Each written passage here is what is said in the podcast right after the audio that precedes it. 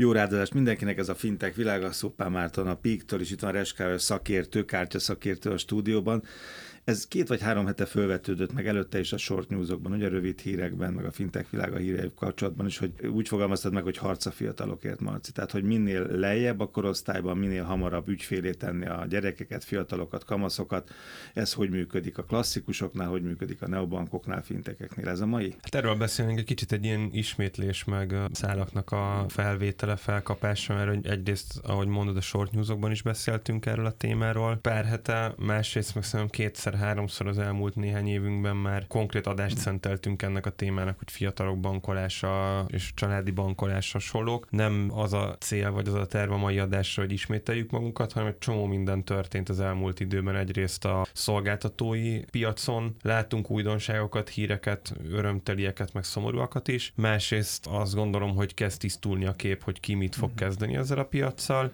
Harmadrészt meg egy picit belenézünk a jövőbe is, hogy abszolút ilyen tény alapon, trend alapon meg fogjuk vizsgálni azt, hogy mi várható, és melyik szektorok, milyen típusú szereplők vajon mit fognak tenni a 18 év alatti fiatalokkal, illetve hogy hogyan fogják tudni őket majd ügyfélé tenni. És hány éves fiatalok? Ez nagy kérdés, mert az elmúlt években gyakran jöttek fel olyan hírek, hogy különböző földrészeken, különböző országok, különböző bankok hány éves korban találják el a gyerekeket. Ez releváns kérdés? Ez abszolút releváns. Üdvözlök minden hallgatót.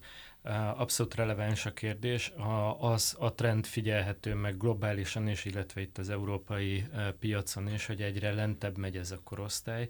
Most azt látjuk, hogy 6-7 éves kortól már szolgáltatásokat nyújtanak különböző fintekek, de már banki szolgáltatás is elérhető, tehát azt látjuk, hogy a banki szereplők is elkezdtek mocorogni ebben a korosztályban, meg ezen a piacon. Mert hogy mindenki rájön arra, hogy miért olyan érdekes, ez persze azért érdekes, mert ezekben gyerekekből lesznek pillanatokon belül ügyfelek, ugye? Így van, és hát ugye az organikus növekedés, meg az ügyfélszerzés egyre költségesebb, egyre nehezebb, viszont van egy feltörekvő, illetve felnővő generáció, akik már abban szocializálódnak, és sokkal hamarabb kezdik el pénzügyeket használni, akár tudatosan is. Ez egy pár évvel ezelőtt egyébként sokkal inkább egy niche market volt, tehát egy szűkebb piac. Most már azt látjuk, hogy mezként közelítenek meg, és hát ugye angliai meg USA piacon már nagy-nagy kinőtt fintekeket is látunk. Tehát az általás az, hogy 6-7 éves kortól ügyfél az ügyfél, ugye? Így van. Akár jár már iskolába, akár nem, de a tényállítás akkor ez. Marci, akkor legyen úgy, hogy ehhez hozunk híreket, akkor ezeket itt végig bogarásszuk.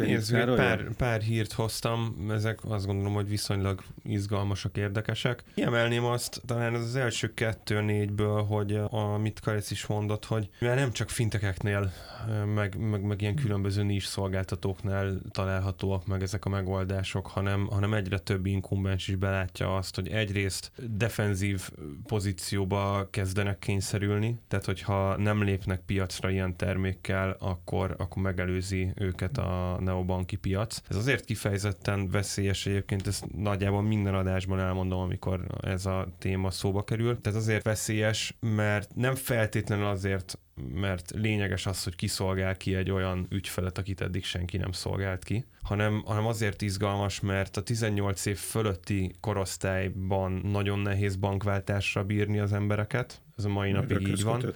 Rökhöz kötöttek az emberek, pláne hogyha, vagy az ügyfelek, pláne hogyha esetleg befektetési számla is van, megtakarítások vannak, hitel van. De ez most igaz egy 20-22 éves ember, és már az, hogy egy 30-asan, 40-es. Nem nagyon ugrálnak, nem nagyon váltak. Egyre gyorsabb egyébként ez, tehát hogyha megnézzük 20-30 évvel ezelőtt, egyrészt nem volt ennyi bank, másrészt egy óriási tortúra volt lecserélni, vagy bezárni egy bankszámlát, meg megnyitni egy újat. Most ezek egyre egyszerűbbé válnak, meg egyre transzparensebbek az információk, csökkent, tehát ott azt láthatjuk, vagy azt láttuk 20-30 évvel ezelőtt, hogy akár egy egész életet egy banknál eltöltött egy ügyfél. Most, hogyha jól emlékszem erre a statisztikára, akkor nagyjából olyan 7-8 év egy ügyfélciklus egy banknál. Ez lényegesen kevesebb, mint egy emberöltő, de még mindig nagyon hosszú, tehát nem az a jellemző, hogy ugrálnak bankról bankra. Azt hittem, hogy azért 20, mert akár önnek van banki tapasztalata, jó jó pár év, hogy ebben a 20 éves, 20-30 éves korosztályban ez már gyorsabban megy, akkor, hogy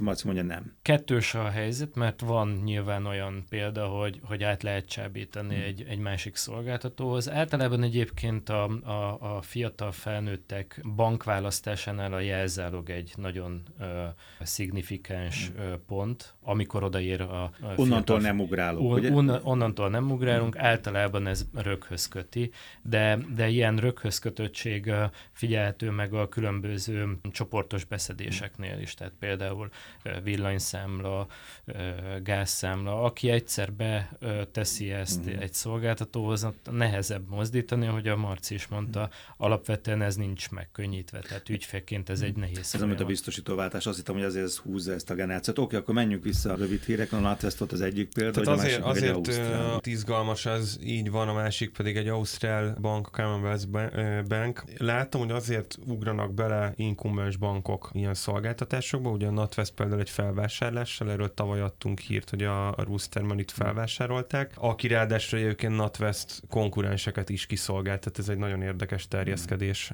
kiszolgál NatWest ügyfeleket, RBS ügyfeleket, illetve Alster Bank ügyfeleket is, ráadásul az elején ingyenesen, tehát ez a tipikus ilyen... Ez a zseppénzkártya, már zseppénzkártya, így van. Egy évig ingyenes, azt néztem, hogy arra is kíváncsi vagyok, hogy ez nekem egy elég hosszú idő. Tehát egy évig ingyen. És utána is ingyenes, akkor, hogyha 3 kártyánál kevesebb van a családban. És ez jár a kártya, meg applikációs. Alapvetően ami egy óriási veszély az az, hogyha egy 18 év alatt itt kiszolgál bárki egy jó szolgáltatással, akkor ő valószínűleg annál a banknál fog maradni. Ezek a hosszú ciklusok azt jelzik, hogyha képes ez a szolgáltató ráépíteni egyéb termékeket, tehát egy fizetési kártya mellett akár megtakarítási lehetőségeket kínál, befektetési lehetőségeket kínál, hitel lehetőségeket kínál, akkor jó eséllyel az a fiatal annál a szolgáltatónál fog maradni. Ez pont olyan, mint a mérnök hallgatóknál, vagy az informatikusnál az első barátnő. Így. Akkor általában, ha ügyes, akkor az meg is marad. Ha jó szolgáltatásokat lépít rá, akkor meg is maradhat, vagy igen, akkor tehát is magyarul, a kevésbé. Ha ez, amit mondasz, így van, és akkor jön az ausztrál példa is, ez a CBA, ugye igen, hogy az inkumensek nem lépnek időben, akkor ez a korosztály ez egyszerűen elfüstöl a látómezejükből, mert később már nem fogják tudni elszipkázni. Egyen, akkor ez ilyen egyszerű, ugye, piaci helyzet. Ez az egyik, a másik meg sokkal egyszerűbb ügyfelet szerezni egy olyan piacon, ami még nem véres óceán, hanem kék óceán. Tehát gyakorlatilag sokkal, sokkal kevesebb konkurens úszkál a vízben, egyszerűen könnyebb megszerezni az ügyfeleket. Tehát kifizetődőbb lehet még akkor is, hogyha nincsen megfelelő business case mögötte, tehát a gyerekeken nem lehet pénzt keresni, mert nem szívesen fizetnek ezért a... De a szülőt lehet azzal motiválni, mondjuk egy következő példát, hogy minden egyes vásárlásból 3%-ot visszakapsz, azt már rögtön mehet a gyereknek iskolára, egyetemre, esküvőre, nem tudom, biciklire, és erre nagyon kíváncsiak arra, hogy a magyar piac mennyiben különböző. Tehát ma itt engem, mint szülőt, hogy tudsz megtalálni? Te, mint specialista, hogy én a gyerekemre kezdjek el fókuszálni, kérjek neki zseppénzkártyát, használjon applikációt, és legyen egy ilyen családi bankolás. Alapvetően azt elmondhatjuk, hogy az elmúlt években megnőtt erre a kereslet. Kínálat az viszonylag szűk volt, viszont ahogy a zseppénz kategória elektronikus formára tevődik át, erre egyre nagyobb a kereslet, és erre nyilván reagálnak a piaci szereplők is. Egyre több olyan példát látunk, hogy fiatal generációnak 7-8 éves korosztálytól már elérhető bankszámla, elérhető betéti kártya. Ezeknek egyébként az a talán legnagyobb nehézségük, hogy ezek még mind személyesen kell, hogy megtörténjenek, tehát a mai piacon nem látunk olyat, hogy ez egy teljesen digitális bankfiók látogatás. Tehát nekem is lányommal be kellett menni az első kártyával, az első cuccal, persze személyesen. Ugye 14 év alatt cselekvőképtelen, 14 és 18 év között pedig korlátozottan cselekvőképes a felnőtt, a fiatal felnőtt. Te azt mondod, hogy volt kereslet, azt nem nagyon hiszem, hogy dörömböltek az ügyfelek, de volt kereslet, akkor a kínálat ez kialakult, de mire mozdulok én, mint szülő? Mi az a hívószó? Melyik ebben a sok mindenből, amit itt mindenféle inkumbensek, meg mindenféle bankok kitalálnak?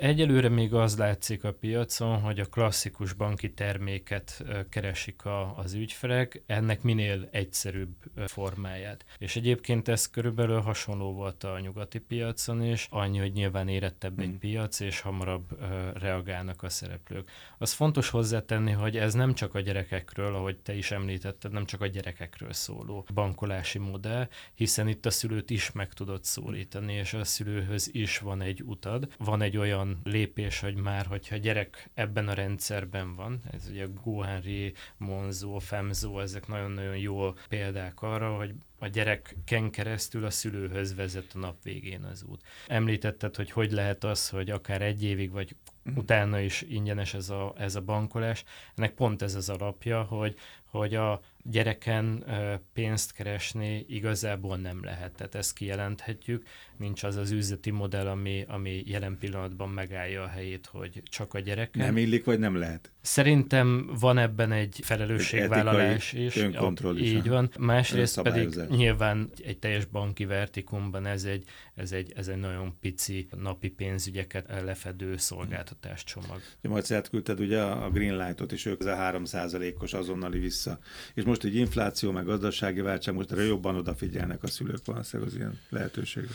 Abszolút, Kareszem mondott egy ilyet, hogy a gyerekekhez a szülőkön keresztül vezet az út, ez abszolút így van. A Greenlight ezt így is csinálta nagyon jól egyébként, és eljutottak már oda, hogy bezárják a kört, és azt mondják, hogy a szülőköz meg a gyerekeken keresztül vezet az út, és elkezdték a zseppénzkártya, Greenlight-os zseppénzkártyával, illetve fiataloknak szóló csomaggal, mert azért ez már jóval több, mint egy zseppénzkártya, edukációs platform van benne, befektetések, stb. Ezek mellett ezeknek a gyerekeknek a szüleit elkezdték kiszolgálni hitelkártyatermékkel, amiből jár a 3% cashback, és nagyon izgalmas, hogy úgy adják ezt a cashbacket, hogy nem idézőjelek között cashback ez, mert valójában ezt a visszatérítést azonnal nem befektetheted, be kell, hogy fektesd. Aha, tehát, hogy nem lényegtelen. Igen, nem lényegtelen. Tehát jóvá írják egy olyan accounton, ahonnan csak LTF-ekre meg részvényekre tudod költeni, és ezt el tudod dönteni, hogy ezt egyébként jó, a gyerekednek a számláján jóvá írod el, tehát hogy kvázi a cashback-edből a gyerekednek megtakarítasz-e valamilyen, vagy kisegíted a gyerekednek valamilyen célhoz kötött megtakarítási tervét. Tehát gyakorlatilag ökoszisztémába kapcsolja az egészet, és igen, megint felelősségvállalási oldalról ide is beúszik ez, hogy ki az a szülő, aki azt mondja, hogy hát akkor nem váltok át arra a hitelkártyára, amiből kapok vissza egy csomó pénzt, és ezzel segíthetem a gyerekemet. Tehát, hogy van benne olyan motivátor, ami miatt én azt gondolom, hogy ha az egyéb kondíció is jók, akkor ez egy nagyon sikeres termék lehet. Marci azt mondta az elején, hogy azért tisztul a piac, meg tűnnek el szereplők, majd erről is beszélünk, meg jönnek újak, meg mindenki most ébred, vagy aki nem ébredt eddig, az ébred erre a nincs piacra, és ami most már nem nincs piac. Igazából most lesz ilyen elhalászás, tehát én majd kapom a különböző más pénzintézetektől, vagy a bankoktól az izgató üzeneteket, hogy hát tudjuk, hogy van egy gyereked, és hogy talán nincs zseppénzkártya, majd akkor nekünk, és akkor így valami ilyesmi várható? Én azt gondolom, hogy először nyilván ehhez megfelelő szolgáltatáscsomag, meg megfelelő digitális úgynevezett onboarding szükséges. Ennek ez az első mérföldköve, hiszen ez a generáció, ez jól látszik, hogy nem akar fizikai lokációba menni, nem is ehhez szokott hozzá, ők alapvetően a telefonjuk, a bank, a telefonjuk a szolgáltatás. Tehát ez az első mérföldköve, hogyha ezek elérhetőek, ezek a szolgáltatások szinte minden szereplőnél, akkor nyilván erre rá fog épülni egy applikáció, hiszen ennek az egész családi bankolásnak egy szignifikáns része az is, hogy egy relationship-et tudjon kezelni, ehhez általában egy applikáció, egy telefonos applikáció szükséges. És ezt követően jönnek, és már jelennek meg a szereplőknél a különböző ajánlatok. Igen, visszatérve, nekem az a véleményem, és azt gondolom, hogy a következő években nagyon kemény harc lesz ezért a generációért, és nagyon-nagyon sok ajánlat kint lesz a piacon. Ez egyébként a fejlettebb, tőlünk nyugatabbra eső országokban már most így van, már most rengeteg ajánlattal bombázzák ezt a generációt. Illetve a szülőket. Két dolog, ami eszembe jutott. Az egyik az, hogy lehet a gyereket bombázni. A világon bárhol lehet a gyereket bombázni. Kaphat a gyerek az iskolában, vagy bárhol egy olyan jelzést, amit hazavisz a szülőnek megmutat, vagy csak a szülőn keresztül. Ez az egyik. A másik az, hogy ennél a generációnál ki kimaradhat a kártya. Az első kérdésre egyértelműen igen a válasz.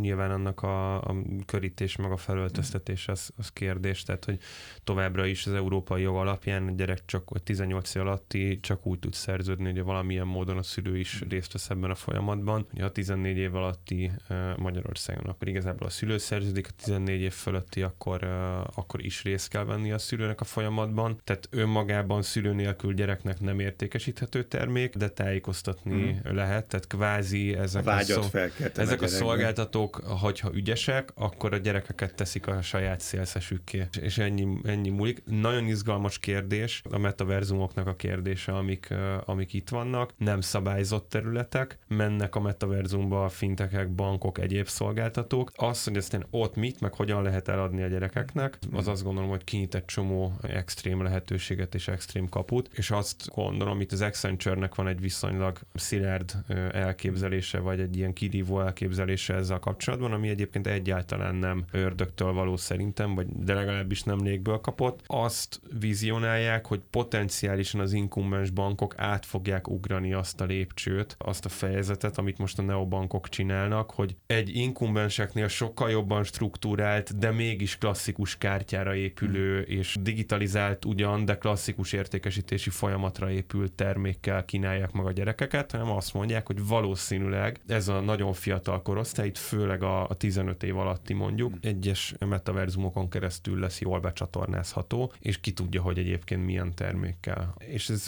közeledik a második kérdésedre adott válaszhoz.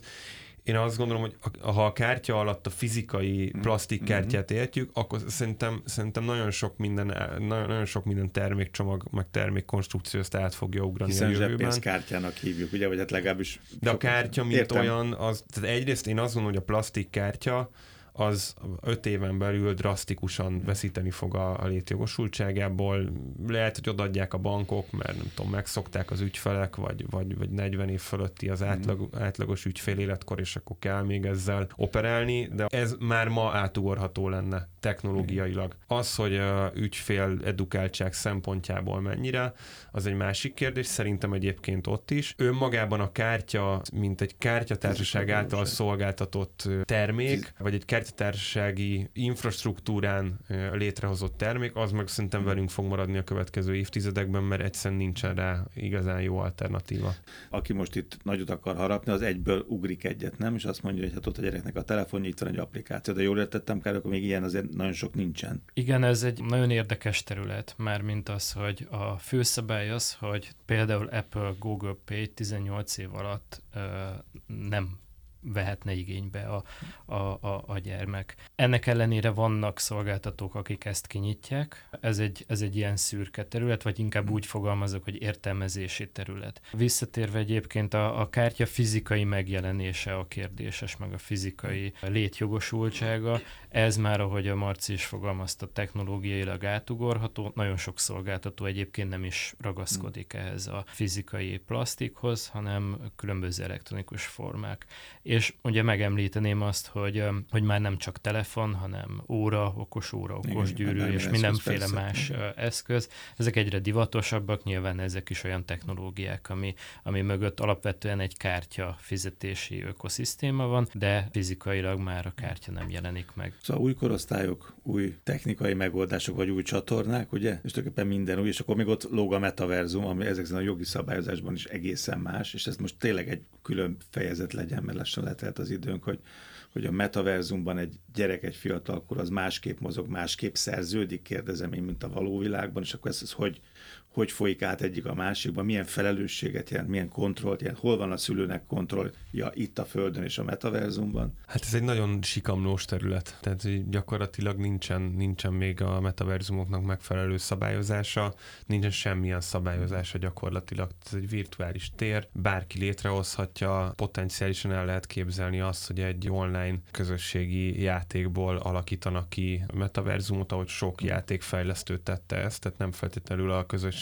médiából jöhet ez csak, és ezekben a metaverzumokban fölköltözhetnek bankok, bármilyen szolgáltatók. Nyilván, hogyha ott aztán egy szabályzott bankszámla csomagot akar eladni, akkor le kell, hogy jöjjön a végén, igen. De az értékesítési stream az egészen más tud lenni, igen. Uraim, köszönöm szépen, Ress Károly kártyaszakértő, Suppan Márton Pig, az érdekességek, az információk a fintech.hu-n, jövő héten Fintech Világ, ugyanígy pénteken. Köszönöm szépen, itt voltatok. Köszönjük szépen.